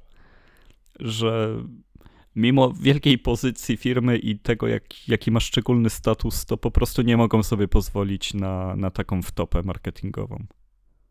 To, to będzie za dużo, za dużo złej prasy będzie dookoła Switcha dwa wtedy. Ty, ty wiesz, że już nie takie rzeczy się działy przy wyciąganiu wtyczek z różnych systemów i różnych przejściach z grami czy konsolami później. No ale... No wiesz no, co, no zależy co jest... masz na myśli, do, do, do, jakie wydarzenie chcesz tutaj przywołać jako analogiczne. No wiesz co, weźmy ogólnie decyzyjność Sony, na przykład y, różnicę między PlayStation trzy a PlayStation cztery y, i to, że musiałeś kupić nową konsolę, żeby grać w starsze rzeczy, y, bo obcinało cię to absolutnie, a wcześniejsze przykładowo PlayStation jeden, dwa, trzy y, miały jakiś sposób zawiązania to, jeżeli spojrzysz sobie na przykład na y, Game Boya, D S a, to jednak był, wiesz, ten wejście na karta wcześniejszego. Oczywiście trzy D S już był czymś zupełnie innym później dalej, ale dalej był kompatybilny ze wcześniejszym D S em, więc... No tak, no, no ale sytuacja PlayStation trzy myślę, że była dosyć zrozumiała. W sensie pierwsza wersja miała kompatybilność do PlayStation dwa i jeden, no bo włożyli do środka po prostu chip od dwójki. Tak. Ale też no, no tam było otwarcie wiadomo, że tam architektonicznie jest taka bonanza i taki bajzel, że, że, że szybko zrezygnowano z, z tego, żeby ta wsteczna była istotna. W ogóle wtedy przeskoki generacyjne były tak duże, że zadowalałeś się tą nową generacją. Ja myślę, że teraz te przeskoki są tak niezadowalające, zwłaszcza na generacji PlayStation pięć, że, że zupełnie wydaje się niepotrzebna ta generacja, więc wydaje mi się zresztą, że generacja PlayStation pięć i Xboxa Series by zyskała na tym, że nie ma wstecznej, bo by się mogła rozwijać i żyć swoim życiem, zamiast cały czas oglądać się wstecz i, i dbać tylko o to, co było, zamiast o siebie. Ale to, to też trochę inne dywagacje. Nintendo słynie z tego, że pozwala na wsteczną kompatybilność w kolejnych wersjach sprzętu. Praktycznie zawsze to robili, wtedy kiedy to było możliwe. Generalnie zwróć uwagę, że robi to w co drugim sprzęcie. No czekaj, Wii U odpalało Wii, Wii odpalało GameCube'a, GameCube nie mógł odpalać Nintendo sześćdziesiąt cztery, bo się zmienił e, format. No i tak, no i wcześniej no S N E S, S N E S a nie, nie odpalał, a no, więc jakby od GameCube'a to mają cały czas to. No wiesz, ten Nintendo sześćdziesiąt cztery miał przejściówkę na Game Boya też, więc to też inna kwestia jeszcze. No i Super Nintendo też. Oczywiście. Ale patrząc dalej, masz Game Boya, masz D S a. Idą razem. Masz... No i Advance też wa- kolora i, i z, z klasycznego też odpala. Tak, ale już D S i to już było wiadomo bez tego, ale to już była trochę inna kwestia, ale samo D S do trzy D S a jest. Wiadomo, no trzy D S do Switcha nie jest, więc kto wie, może teraz ten Switch... No bo jest zmiana formatu grania, no. Okej, okay, no ale Switch do Switcha dwa, no i oczywiście jest szansa. Ej, ale jak już robię tego Switcha dwa, to dajcie tam jeszcze wejście na, na karty z trzy D S a, co? A ty swoje. No, tak jak... Oczywiście, że tak. Musiałem... Oczywiście głupota z mojej strony, jak zawsze, ale, ale wiesz, nie wiem. No. Najważniejsze dla mnie w tym momencie jest to rzeczywiście, żeby ten Switch dwa był kompatybilny sprzętowo ze Switchem pierwszym, żeby można było tę kartę włożyć i sobie pograć dalej. I myślę, że to wielu graczy po prostu by zadowoliło i... Jak długo ty masz teraz Switcha? Dwa lata? No, tak, tak. No to wyobraź sobie, ile sam ty już zostawiłeś pieniędzy na e-shopie. Nie można zostawić o, tych ludzi. nie, nie, nie można takich klientów zostawiać. To, to musi być ta wsteczna, bo połowa rzeczy, które kupiłeś, nie ograłeś, nie włączyłeś. I na Switchu dwa chętnie je włączysz. No, jeszcze patrzę na, na, na wiesz, stos pudełek. To, tutaj, wiesz, to, to jest jeszcze druga kwestia do tego. Wła- właśnie nie jestem pewny, czy, czy dużej zagwozdki nie ma Nintendo teraz ze względu na to, jak małe są karty na Switcha. Kartridże, czy, czy ich to jakoś nie ogranicza, czy na dwójkę jakby chcieli robić faktycznie bardziej pojemne, to może by musiały być fizycznie większe i teraz kombinują przez to, jak to połączyć z tym, żeby nie robić dwóch slotów na przykład. Wiesz co, ale mogą dobrze zrobić nowy kartridż i po prostu fabrycznie do pudełka zawsze dać przejściówkę. Tak, już. Albo lepiej, możesz dokupić sobie przejściówkę. No, o, to, to już dodatkowy brzmi, produkt. To już brzmi. Tak samo jak ładowarki do trzy D S a trzeba było dokupowywać osobno. Coś ty. Ja miałem w pudełku. O, powiem ci, że, Pierwszym, że pier... pamiętam bardzo duży właśnie backlash. Może to było tylko na rynku amerykańskim, że uznali, że wszyscy mają przecież poprzedniego D S a, jest ta sama ładowarka, więc nie będą dodawać do zestawu. Nie, ja normalnie w pudełku z moim trzy D S em, tym pierwszym, to normalnie miałem ładowarkę, a do, do N trzy D S a X L też, też miałem. No to jest to afera do wygooglowania, jakoś to wyprostujemy na kolejnym nagraniu. Ale faktycznie, jeżeli chodzi, jeżeli chodzi o trzy D S a pierwszego, mam pudełko na półce, mogę nawet sprawdzić, ale ładowarka była tam na sto procent. No, więc tak jak mówię, może to była kwestia, że w Europie była, a na innych rynkach nie było. Bo, bo pamiętam, że to było takie zaskakujące. Ja sobie zdaję z tego sprawę, że było coś takiego, to pamiętam jak najbardziej, ale to może było, w, czy to nie było czasami tak, że, nie było w, że może w pierwszym rzucie tego nie było, a dopiero później stwierdzili, że po, po lamentach ludzi, że hej, lepiej dajmy, bo tutaj, wiesz, jednak nowi gracze, wiesz, też by chcieli pograć, a nie, nie muszą tutaj, wiesz, szukać akcesoriów jeszcze po innych sklepach, nie? No, do tego zmierzam. Ale dobrze, no to wygadaliśmy się na temat tego, co jest aktualne, to może przejdźmy do tytułów, które ogrywamy. Powiedz mi, w co teraz grasz, czemu w to grasz i o co w tym chodzi. Dobra, wiesz co, postaram się dosyć krótko, bo tutaj dużo nie będziemy wymyślać. Jest seria, taka amerykańska seria animowana, która nazywa się R W B Y, ale zapisuje się to R W B Y. To jest seria internetowa, ona też dostępna jest na Crunchyrollu, bodajże dziewiąty sezon ostatnio wyszedł, ale mamy grę, która nazywa się R W B Y, ma podtytuł Grimm Eclipse i grałem ją na Switcha. To jest tak zwana, tak zwana Definitive Edition, czyli która ma w sobie dodatkowe cztery postacie, dodatkowe pakiety z różnego typu kostiumami. Przykładowo na wersję na Steama trzeba to sobie dokupić osobno. Tutaj dostajemy to wszystko razem. Kupiłem to za bardzo małe pieniądze na wyprzedaży. A co ważne, kupiłem to też z tego powodu, że to jest gra, która oferuje po prostu jedną wielką, totalną, absolutną wyżywkę. Standardowo jest ona dostępna jako dla single playera, można też grać sobie na dwie osoby normalnie razem, albo nawet na cztery online. To jest po prostu granie taki lekko rogalikowy hack and slash, który opiera się właśnie na tej serialu animowanym i dostajemy wszystkie główne postacie, którymi możemy sobie spokojnie wybierać, możemy je levelować, możemy sobie dokupować dodatkowe umiejętności. Gra sama w sobie nie jest długa, powiedzmy tam można ją poniżej dziesięć godzin w całości skończyć, ale ta gra przedstawia sobie coś, co często mi brakuje w tego typu produkcjach. Jeżeli mamy grę, która jest właśnie hack and slashem, nie mamy tutaj nudnych elementów typu poczekaj na dużą cutscenkę, opowiemy ci co masz robić, a dopiero potem będziesz mógł się bawić, nie? Nie ma tutaj sytuacji typu, że będziemy ci przeszkadzać fabułą. Oczywiście jest to osadzone też pomiędzy drugim a trzecim sezonem tej historii, są to oczywiście też elementy fabularne, rozwijane, opowiadane i tak dalej, ale to, co się dzieje fabularnie, dzieje się równo z tym, co robisz, i po prostu nie przeszkadza. Ta gra jest totalną wyżywką, absolutną. Dawno nie spotkałem gry, która dała mi po prostu tyle radochy w rozpierdzielaniu wrogów, leczeniu frustracji, wyżywaniu się na, na kim się da, zabijaniu, mordowaniu wszystkich grimów, wrogów i innych tym podobnych z całkowitą penetracją i przyjemnością.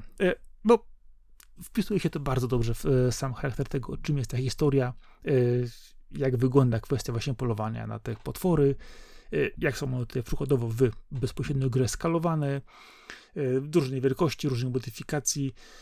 Co ciekawe, poszczególne potwory mają dodatkowe specjalne ataki, trochę różnią się sposobem zachowania, mimo tego, że wizualnie nie są one jakoś super różne, to jednak daje to dużo możliwości do walki z nimi.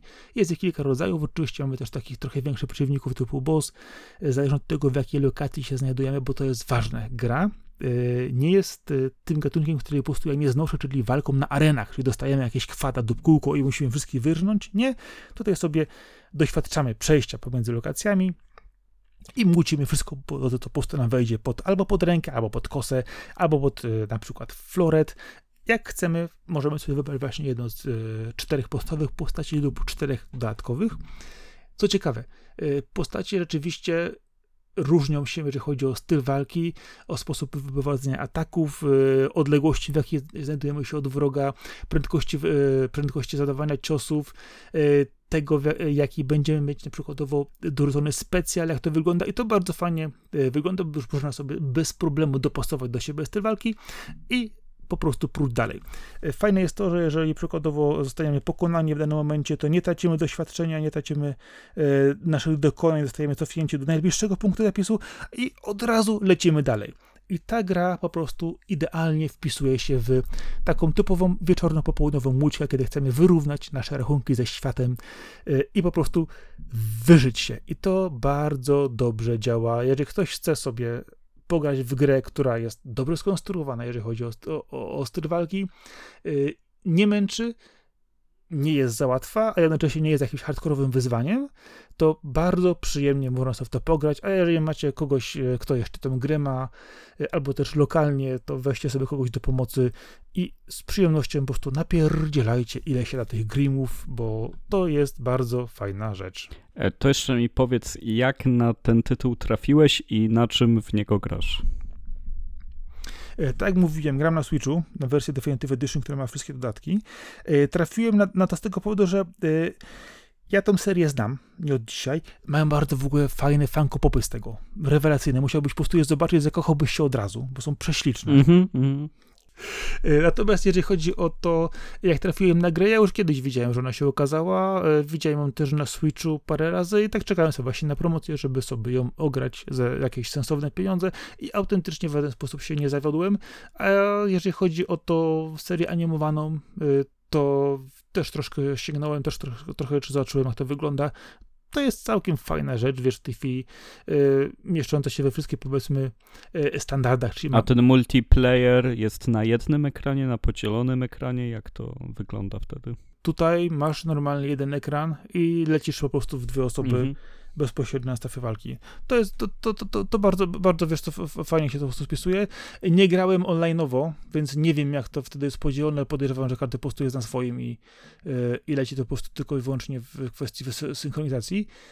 Jeżeli chodzi przykładowo jeszcze o kwestię tego, jakie mamy światy, to oczywiście możemy być przez pustynię, mamy miasta, mamy jakieś podziemia, tajne bazy, yy, Dużo, dużo tego jest. Mamy i, po, i poziomy w dzień, i w nocy, dużo skalowalnych wrogów, więc naprawdę ta gra jest bardzo, bardzo różnorodna pod tym względem i ona nie nudzi. Tam po prostu ciągle masz coś do roboty.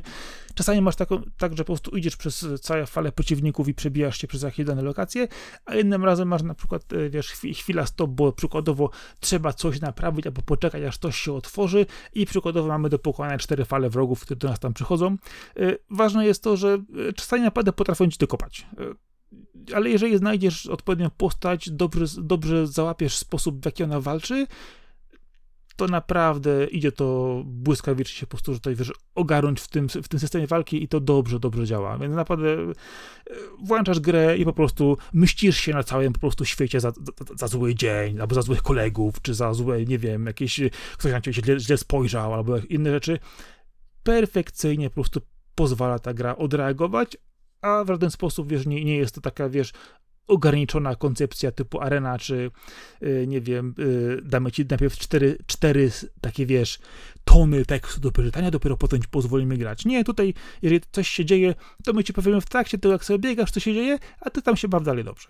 Więc to tutaj w tej kwestii jest superowo. No to fajnie. To, to brzmi ciekawie. A za jaką kwotę dorwałeś, pamiętasz? Ile płaciłeś za R W B Y?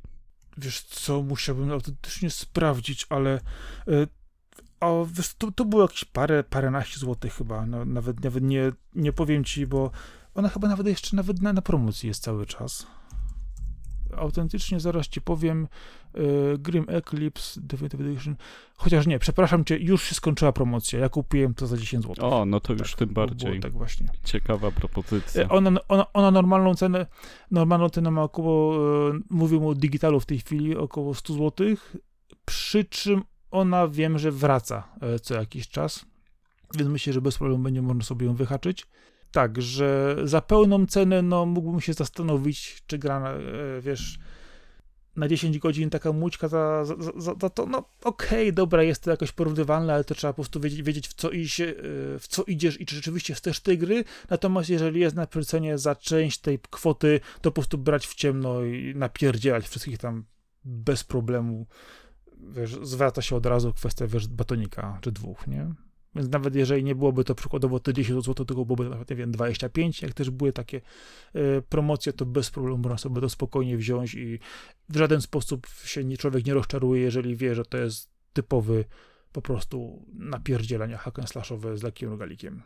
No, no to w takim razie brzmi jako na pewno coś, co chętnie można dorzucić do swojego backlogu switchowego, czy też do koszyka. Chociaż Switch jest tak rozbudowaną platformą, że nie ma kosza. Można kupić jeden tytuł i trzeba kolejny. Nie można kilku wrzucić tak na raz. Ale też budowa kosza jest dużo trudniejsza niż się wydaje, zarówno w sklepach internetowych, jak i w takich platformach, więc nie ma co się śmiać. Może Switch dwa wprowadzi koszyk. To by dopiero było przewidzenie przyszłości, jakby coś takiego zaszło. E... Ale to byłby, to, by, to byłby feature, który by reklamowali, posłuchaj, jako system sellera. E... Na pewno by to zareklamowali i byłoby dużo komentarzy, że, że co oni robią, że są szaleni, ale, ale pewnie tak zrobią. Jak na to wpadliście po tylu latach, no niesamowite. No, nie ma co się śmiać. W każdym razie przejdźmy może do tego, co, co ja ogrywałem, bo teraz jestem już na samej końcówce Lost Judgment, czyli jednego ze spin-offów serii Yakuza. Jest to spin-off poświęcony Yagamiemu, który jest głównym bohaterem z przeszłością prawniczą, pracował jako adwokat, ale na skutek różnych wydarzeń, które poznajemy w pierwszej części gry, e, został detektywem e, i, i właśnie e, to była ostatnia układanka jakuzowa, która mi została do ukończenia, e, więc jest to moja ostatnia zaległość z tej serii, ale na szczęście już w listopadzie wychodzi kolejna Yakuza, The Man Who Erased His Name, więc e, będzie więcej Yakuzy jeszcze.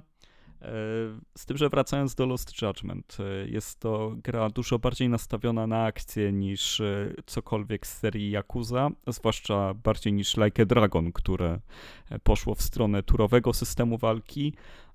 Yagami ma bardzo, bardzo rozbudowane swoje portfolio ciosów, ma cztery style walki, którymi może, może się posługiwać, przełącza się między nimi błyskawicznie. Walki też się odpalają błyskawicznie, nie ma żadnego przeskakiwania między ekranami, tak jak idziemy po ulicy, doskakują do nas zbiry, których oklepujemy w każdy możliwy sposób.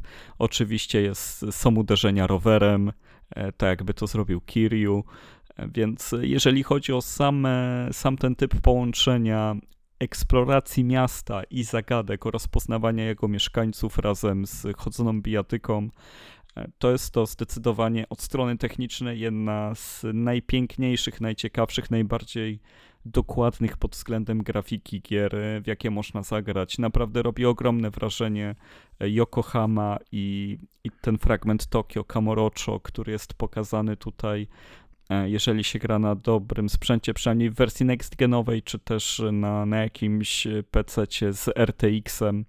Ja w tej, w tej wersji ogrywam i jestem naprawdę zauroczony tym, co się dzieje w tej grze, zwłaszcza w nocy, kiedy, kiedy te wszystkie światła, rozbłyski i detale mogą nabrać nowej wartości.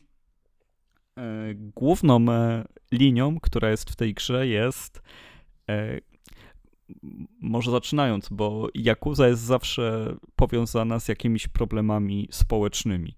Bardziej czy mniej, zwykle był, to się odbywało poprzez historie poboczne, które są takim symbolem serii, że one są mega rozbudowane i może się z nich zadziać wszystko. Tak, od dłuższego czasu Yakuzy starają się skomentować jakiś problem, który jest blisko codzienności.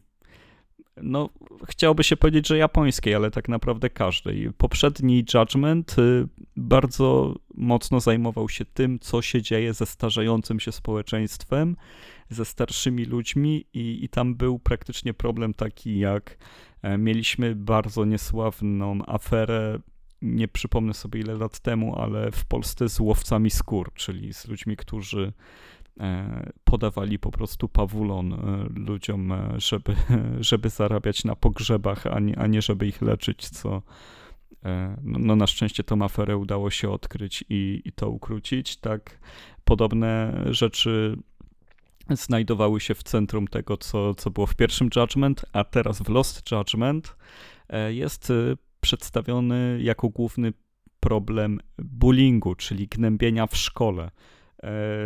I powiem szczerze, nie jest to przedstawione jakoś specjalnie,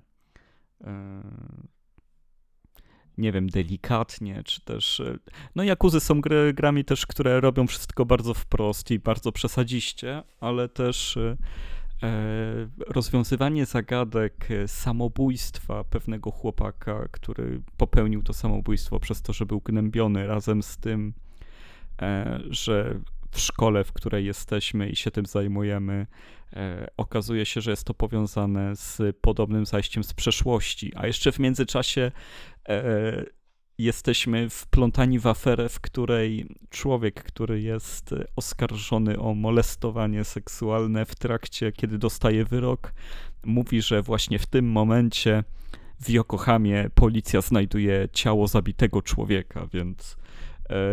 I faktycznie tak jest, ale przez to, że on został skazany właśnie w tym momencie, oznacza, że ma alibi i nie mógł go zabić. I to jest taka fantastyczna łamigłówka rzeczy, które się ze sobą splatają, łączą i dają też taki no jednak ciepły wydźwięk, żeby może nie robiąc tego delikatnie, ale żeby w ogóle gra podniosła taki problem, żeby się nim zajęła.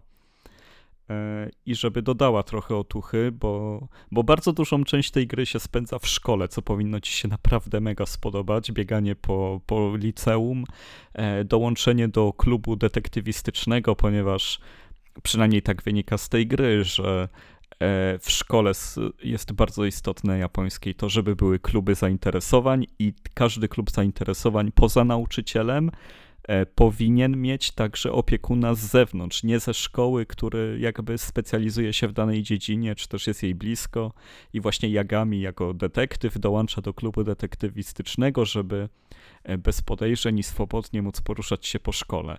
No i oczywiście to jest cały zupełnie poboczny wątek, który się ciągnie przez drugie tyle, co główny wątek, jeżeli chodzi o to, co można w tej szkole robić, jak to jest z odkrywaniem kolejnych klubów, są dzieciaki poszukujące U F O, dzieciaki, które tańczą, w ogóle prowadzenie klubu tanecznego, czy też wstąpienie na, do klubu bokserskiego, to klub miłośników robotyki, gdzie montujesz drony, no, no tutaj drony, roboty, te rzeczy po prostu się mnożą, mnożą i mnożą. To jest ta Yakuza, jaką wszyscy uwielbiają, Yakuza, która za każdym rogiem oferuje nowe rzeczy. Mamy też aplikację, zupełnie nowa rzecz w telefonie, która się nazywa Buzz, I, i ona jest niestety nie do tego, co, co ten słynny Buzz, w którym się odpowiada na quiz z przyjaciółmi na PlayStation trzy, tylko to jest Buzz szukający słów kluczowych w social mediach, które potrafią zwrócić uwagę Yagamiego na to, że coś się dzieje w jakiejś okolicy, warto tam pójść, zobaczyć, poszukać tego, skąd się bierze popularność jakiegoś słowa. Jest to gra złożona naprawdę z dziesiątek, jeżeli nie setek takich drobnych elementów. Jest to taki, taki, taki format, który by się świetnie nadawał do serializacji i to do takiej serializacji, że nie jeden sezon, nie dwa czy trzy, tylko by trzeba było to opowiedzieć w dobrych dziesięciu sezonach, te wszystkie perypetie, jakie tu mamy.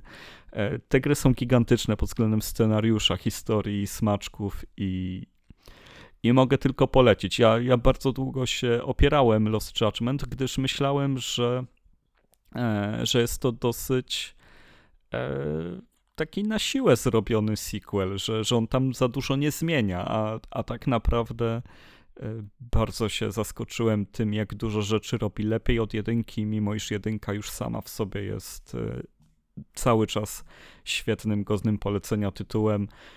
Jeżeli nie wiecie, jak podejść do serii Yakuza, bo te wszystkie numery, podtytuły i, i tak dalej wam już mieszają w głowie e, i Yakuza Zero nie jest wystarczająco jasnym e, tytułem, żeby zacząć akurat od niej, no to spróbujcie od tego pobocznego cyklu, bo on ma masę wspólnych cech z Yakuzą, ale jest właśnie zamiast o gangsterach, to bohaterem jest detektyw i, i świetnie wykorzystuje to miejsce. E, Tylko mogę polecić. Na, naprawdę Lost Judgment robi na mnie świetne wrażenie i jestem właśnie jeden chapter przed końcem, ale zdecydowałem, że, że, jeszcze, że jeszcze muszę dużo szkolnych spraw załatwić, zanim ruszę w kierunku tego finału, bo, bo ja już tak mam, że jakbym skończył grę, to ja nie wrócę do tych sidequestów, a, a jak zacznę je robić przed zakończeniem gry, to, to, to wtedy jest szansa, że poznam i więcej gry i jeszcze ją skończę. Ujmę to w ten sposób, jak zaczniesz robić sidequesty, to skończysz tak samo jak Persona pięć Royal. Skończyłeś ją w końcu? Nie, ale jestem cały czas bardzo blisko. No, Judgment muszę skończyć. A jest, a jest właśnie no okienko... Właśnie tego się obawiałem. Ale jest okienko, że Lost Judgment, bo mam zamiar po Judgment grać w Hogwarts, to akurat... Y- zrobię sobie taką lukę na Personę, żeby ją dokończyć przed Hogwartem, bo to będzie fajne, takie wspólne właśnie pójście jednym torem, no bo w Lost Judgment mam szkołę, w, w Personie mam szkołę i w Hogwarcie będzie szkoła, a Judgment się jeszcze łączy z tym, że ja gram cały czas w Ace Attorney, więc to też są dwie gry o prawnikach, ale zupełnie różne. I dopowiadając z ciekawostek, w ogóle Lost Judgment jest ostatnią grą z serii, przy której pracował jej producent, ojciec, założyciel, czyli Toshihiro Nagoshi, który jest symbolem też Yakuzy takim marketingowym, Yakuzy jako serii, nie, nie jako organizacji przestępczej. I on te wszystkie fantastyczne scenariusze, pomysły, naprawdę tutaj też pod względem reżyserii widać, że kolejne kroki do przodu zrobił i tym bardziej warto spojrzeć w kierunku tej gry. Wiesz co, ja usłyszałem, ile ty jeszcze gier masz do skończenia, tych wiesz, szkolnych, tych dopełnienia spraw i prawników i jeszcze którą, pomiędzy którą, w jaki sposób chcesz dołączyć, bo tam się łączy z tym drugim, to wiesz co, to mnie autentycznie wygląda jak scenariusz jednej z tych gier, właśnie taki typowo japoński, z powiązanymi różnymi rzeczami, więc myślę, że bardzo dobrze wczuwasz się w tą rolę, no i no, nie ukrywam, że będę się cieszyć, jak skończę tą Personę w końcu, ale Mam do ciebie jeszcze jedno pytanie. Ja sobie zdaję z tego sprawę, że no Kiryu nie mógł być bohaterem tej gry, ale wyobrażasz sobie taki, posłuchaj, no nie że requel, ale powiedzmy prequel przygód Kiryu, kiedy on jeszcze jest w szkole i on tam, posłuchaj, w latach osiemdziesiątych w innym klimacie, w innych fryzurach, w innym trochę świecie rozwiązuje takie podobne sprawy. Myślisz, że taką Jakuzę też się doczekamy? To by było najlepsze. To by było zdecydowanie najlepsze, co może być. I, wyobraź, i, i ty, ty, wiesz, gangi motocyklistów, ty z fryzurą, wiesz, na, na Elvisa, e, i ty, jak się nazywa ta fryzura z tym takim e, z przodu, te, z, tym kokiem z przodu, zawsze zapominam. Tak, wiem, o której mówisz, taka charakterystyczna. Tak. No to jest fryzura kunio, można powiedzieć. O. Tak. Dla nas. Do tego dorzuć jeszcze, wiesz, te dziewczyńskie gangi posyłek, które były, wiesz, znane bardzo w tamtych, tamtych latach, e, łażące z tymi torbami, napierdzielające wszystkich. Te czasy, wiesz, lat osiemdziesiątych. No, powiedzieć, panie, że byłoby to genialne, to za mało. Naprawdę, to, to by było coś. Chociaż właśnie nie wiem, czy bym chciał Kiryu w tej roli, bo on jest zbyt idealny. Tam powinien być ktoś taki właśnie jak Yagami na przykład, bo... Nie, ale tu właśnie chodzi o to, żeby tą postać doświadczyć i ty będziesz szedł w stronę tego ideału właśnie. Ty będziesz go tworzyć.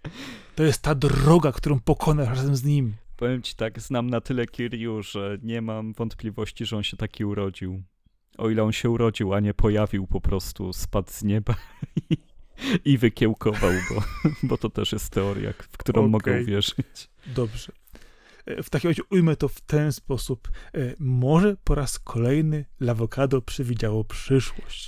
Dobrze. To by było genialne. A, a też notka do ciebie, że jak już do ciebie e, dojdzie ten moment zakupu albo mocniejszego peceta, albo przeskoczysz na nową generację, bo PlayStation pięć Slim wyjdzie czy cokolwiek, to na pewno patrz na Lost Judgment i na Judgment, bo, e, bo to są gry, które też tobie pozwolą łatwo wskoczyć w to, a wiem, że ten klimat by cię porwał, bo samo krążenie po tym świecie jest wybitnie dobre, a właśnie seria Lost Judgment ma poza tymi wszystkimi e, cechami Yakuzy, ona naprawdę wygląda jeszcze lepiej niż reszta. Ona jest technicznie najlepiej zrobionym e, takim podcyklem Yakuzy i, i robi największe wrażenie. Także graficznie, a to zawsze jednak oczami połykamy te gry, co byśmy nie mówili.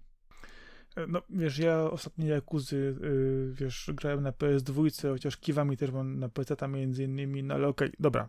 Myślę, że warto wrócić do tego, bo seria jest godna, więc no kto wie. Znaczy dzisiaj już byłem o krok od kupienia, od kupienia nowego kompa, przy czym zobaczyłem, że ma jeden mały defekt, yy, wiesz, dotyczący mocy. Nie karty graficzne, tylko zasilania na przykład, nie? Więc ja, u panie, nie, nie, nie, jeżeli taką kartę mamy na pokładzie, to to musi być więcej watów w zapasie, nie? Więc rozumiesz. No tak. Kwestia zasilania na karcie też jest istotna, więc, ale, ale spokojnie, spokojnie, jest, jest, jest coraz bliżej, coraz bliżej, coraz bliżej. Ale wiesz co, ja mam jeszcze jedną grę. Ja tą grę śledziłem od dawien dawna, mi się zawsze podobała, fajnie wyglądała. Yy, śledziłem ją od samego początku, tylko się dowiedziałem, że będzie. Yy, dop- potem się dopiero dowiedziałem, że to jest w ogóle polska gra. To już w ogóle było panie ło, ale super. Yy, jak się ukazała, to, to wersja P C-owa yy, działała dosyć dobrze. Jest to wersja na PlayStation cztery i PlayStation pięć. Niestety okazało się, że Switchowa mia- miała jakieś problemy, między innymi z save'owaniem, z y, dziwnymi elementami, co się tam wydziało. No i ja akurat mówię, a chciałem ją kupić od razu na premierze. Wiesz, normalna cena sto. Premierowa obniżka osiemdziesiąt, ale na polski rynek okazało się, że była po sześćdziesiąt. Nie? Więc tak, ej panie, fajna sprawa. Nie? Tytuł, o którym mowa, to Everdream Valley. Wiesz co, to jest coś, co jak spojrzysz na grafikę... Na pewno ten tytuł słyszałem, ale teraz go, nie widzę go przed oczami. Wiesz co, ona jest w ogóle prześliczna. To jest tak, że wiesz, to nie jest znowu ani... Wiesz, żadna ty- gra typu, wiesz, że przykładowo to jest po trochę, wiesz, taka summer game, które bardzo lubimy. Z drugiej strony jest to też coś tak trochę jak Story of Seasons, co ja akurat nie do końca lubię, ale okej, okay, tu jest trochę inaczej, nie? To jest prosta historia, jesteś chłopakiem, który jedzie na wakacje do dziadków na wieś. Niestety okazało się, że ich farma trochę jest zapuszczona i trochę zniszczona, bo gdyż byli oni chorzy w sanatorium i wszystko tam się trochę rozbiegło. i twoim zadaniem generalnie jest odbudować tą farmę, wiesz, czyli naprawić co się da, zasadzić nowe roślinki, pozaganiać zwierzaki i tak dalej. Jest to rozpisane na wiele dni, wiele różnych czynności i sporo, sporo napadek tam jest do zrobienia. Generalnie gra wygląda ładnie, ale, ale, no właśnie to jest takie ale, ona wygląda jak takie postacie trzy D, takiego, wiesz, może trochę na lekkiego early accessu, albo sprzed paru lat, kiedy te trzy D było takie prawie, że okej, okay, ale tutaj wiesz, żeby coś zabrakło, nie? Taki czujesz lekki zgrzyt. Z drugiej strony myślisz sobie, kurczę, dlaczego ten gościu tak mało, tak powoli chodzi i tak powoli biega? To jest pierwszy zarzut, który mnie od, wkurzył od początku, nie? Zanim ja pójdę, wykopię te drzewka i zagonię te owce i dopadnę te kury i dowiem się, dlaczego te kaczki tam uciekają i co się dzieje z moim psem, no to, kurczę, trochę wolno chodzi, to jest trochę denerwujące. Yy, ale sam fakt, wiesz, robienia tych wiesz, różnych rzeczy, odnajdywania różnych powiązań, różnych, wiesz, kombinowania tego, co można z czego zbudować, w jaki sposób, jest ciekawe zrobione, gdyż gra ci tego nie mówi wprost, jak powinno być zrobić, ale też trochę frustrujące, gdyż yy, są pewne miejsca, gdzie wydaje ci się, że powinieneś już wiedzieć, przykładowo, yy, że nie tylko budujesz most z desek, przykładowo, które przerobiłeś sobie, yy, ochlebowałeś z drewna i tak dalej, bo takie rzeczy tam można robić, ale skąd wytrzasną na przykład te głupie gwoździe, nie? I tutaj masz takie trochę rzeczy, gdzie gra ci nie mówi, w jaki sposób to, to robić. Niektóre się pojawiają trochę za wcześnie, mechaniki inne trochę za późno. Dziwnie jest to wyważone. Chociaż pomijając to, że jest to niez, niezmiernie przyjemne chodzenie, odkrywanie tego dużego terenu, tej odbudowa farmy i tak dalej. No jeszcze sporo, sporo tutaj gry jeszcze jest przede mną, ja dopiero po prostu ją zacząłem, ale już widzę pewne rzeczy, że na Switchu trochę gubi, gubi klatek, gdzie są do cholery te lamy, na które po prostu chciałem, wiesz, się najpierw wrócić, a ich nigdzie nie widzę jeszcze. Ciekawą mechaniką na przykład jest to, że mamy dzień i noc, w ciągu dnia mamy określony czas, określone powiedzmy zadań, które możemy wykonać, natomiast w nocy śnimy o tych zwierzątkach i nimi jesteśmy, i sobie biegamy i różne rzeczy inne robimy, więc mechanika jest fajna. Sporo tej gry jeszcze przede mną, widzę, że trochę zgrzyta, myślałem, że będzie fajniej chodzić, wiem, że miała problemy na starcie na Switchu straszne, że po prostu wywalała save, ludzie nie mogli grać, gdyż po prostu coś tam umierało, wiem, że były też małe problemy na P C-cie, no wie, no szkoda, szkoda, bo od samego początku śledziłem, wygląda to przefantastycznie, jak zaczęło już się to ruszać na Switchu, mówię, no to kurczę, troszkę więcej optymalizacji, troszkę więcej tych, e, troszkę lepsze modele. Ja od samego początku kibicowałem tej grze niesamowicie. Ona jednak ma świetny klimat. Wiadomo, nie jest to Harvest Moon, e, nie jest to znowu typowe Summer Game. Idzie to swoją drogą, nie jest to zła droga, jest to fajna droga, ale gdyby tak troszkę jeszcze to doszlifować, troszkę bardziej przemyśleć niektóre mechanizmy, no myślę, że po prostu byłoby fantastycznie, ale feeling grania jest superowy. Autentycznie jedziesz na wakacje i czujesz się świetnie, więc miejmy nadzieję, że ta gra pomimo tych małych zgrzytów mnie nie odrzuci od siebie i będę dalej pędzić kolejne dni i kolejne wyzwania tam realizować. No i w końcu rozgryzę niektóre mechaniki, które do końca nie kumam, gdzie można je w ogóle znaleźć, bo to jest też, też trochę dziwne. To jest też fajne, bo, bo gra z jednej strony zachęca cię do różnych rzeczy, do tego ducha odkrywcy, bo rzeczywiście to tam czuć, że po prostu idziesz, pędzisz, szukasz, kombinujesz, znajdujesz nowe rzeczy, wrzucasz do plecaka, czy do skrzyni, yy, rzucasz yy, i jest to niby fajnie, super, ale z drugiej strony, jeżeli nie wgłębisz się w pewne rzeczy, no to po prostu pogubisz pewne elementy, pewne zadania gdzieś ci uciekną, pewna kolejność się zburzy i z jednej strony swoboda jest fajna, ale z drugiej strony, no, pewne rzeczy powinny być trochę jaśniej określone. No, zobaczymy. Jeszcze sporo, sporo grania przede mną. Daję temu dużą szansę, jak dałem od początku. Wiem, że nie jest idealnie. Wiem, że gra jest cały czas poprawiana. Wychodzą, wychodzą też łatki. No, jestem pełen nadziei, bo z jednej strony jest fantastycznie, a z drugiej strony jest tak, no kurczę, coś tutaj nie działa, czegoś brakuje. Ale Everdream Valley... No nie wiem, mnie ten styl graficzny, zarówno jak i konieczność podlewania roślin i sadzenia ich, no... kompletnie mnie nie przekonują. I mnie też, nie lubię gier o sadzonkach.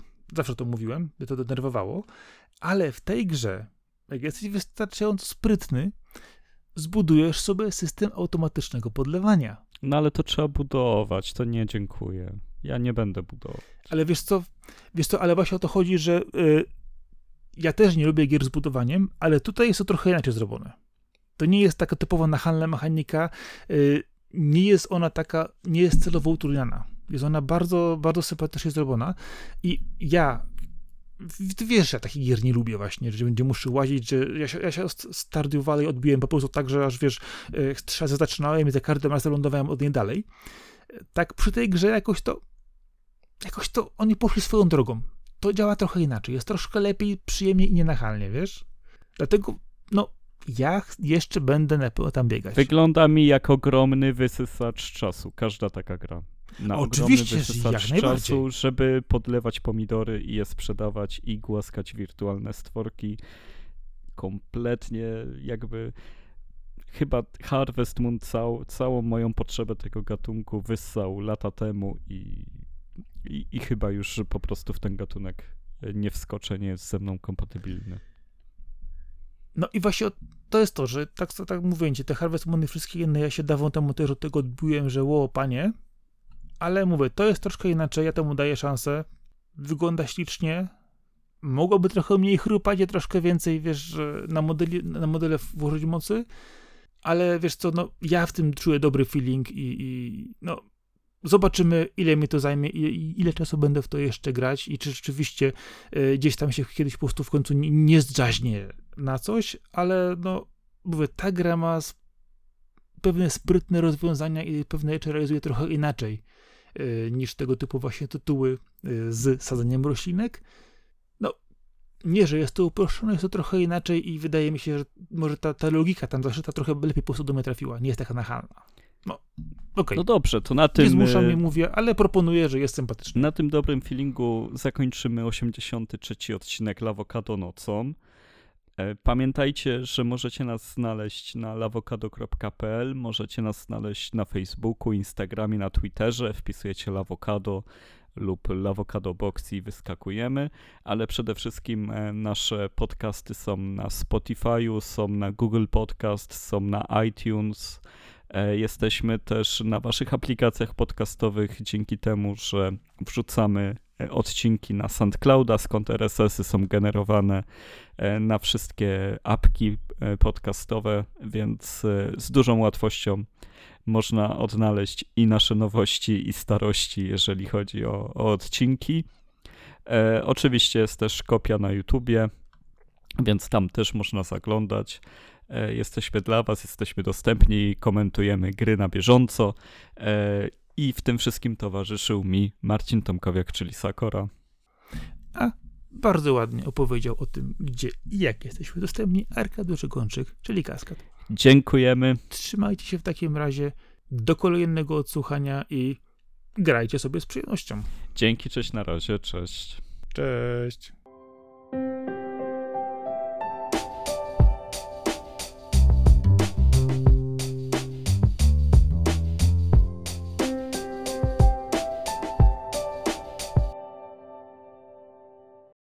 Ciekawe, jakby to rynek pracy wykorzystywał.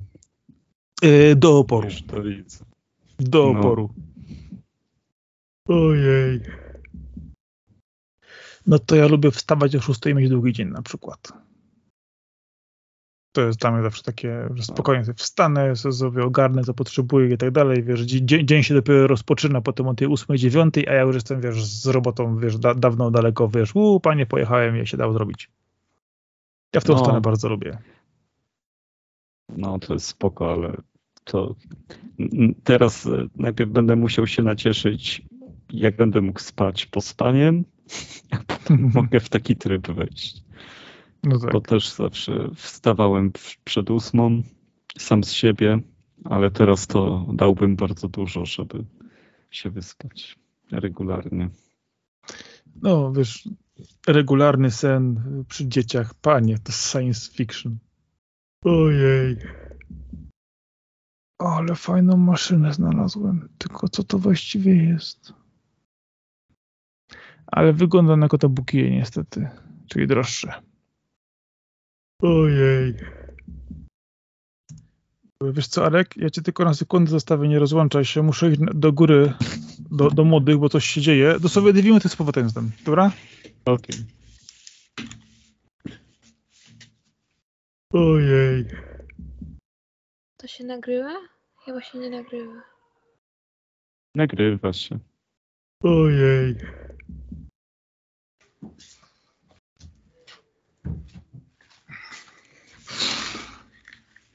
Dobra, już jestem, już wiem, co się stało. No. Trzy kobiety w domu kontra jeden pająk. Włazi przez okno. No tak. Rozumiesz. Ojej. Dobra. Trzy, cztery. Ej, czekaj, przepraszam. Jeszcze raz. Okej. Okay. Teraz. Poczekaj, dobra, zamknę tylko to jeszcze raz. Okej. Okay. Trzy, cztery. Cześć. Witajcie wszyscy bardzo serdecznie. Ej, ej, ej. Nic, nic, nic mi nie ruszyło. Sorry. Audacity mi w ogóle nie ruszyło znowu. Dobra, zamykam. E, dobra, teraz ruszy. Dziwaczne to było. Wcisnąłem czerwony i nic nie poszło dwa razy. Dobra, do trzech razy sztuka. Tak. Okej. Okay. Trzy, cztery.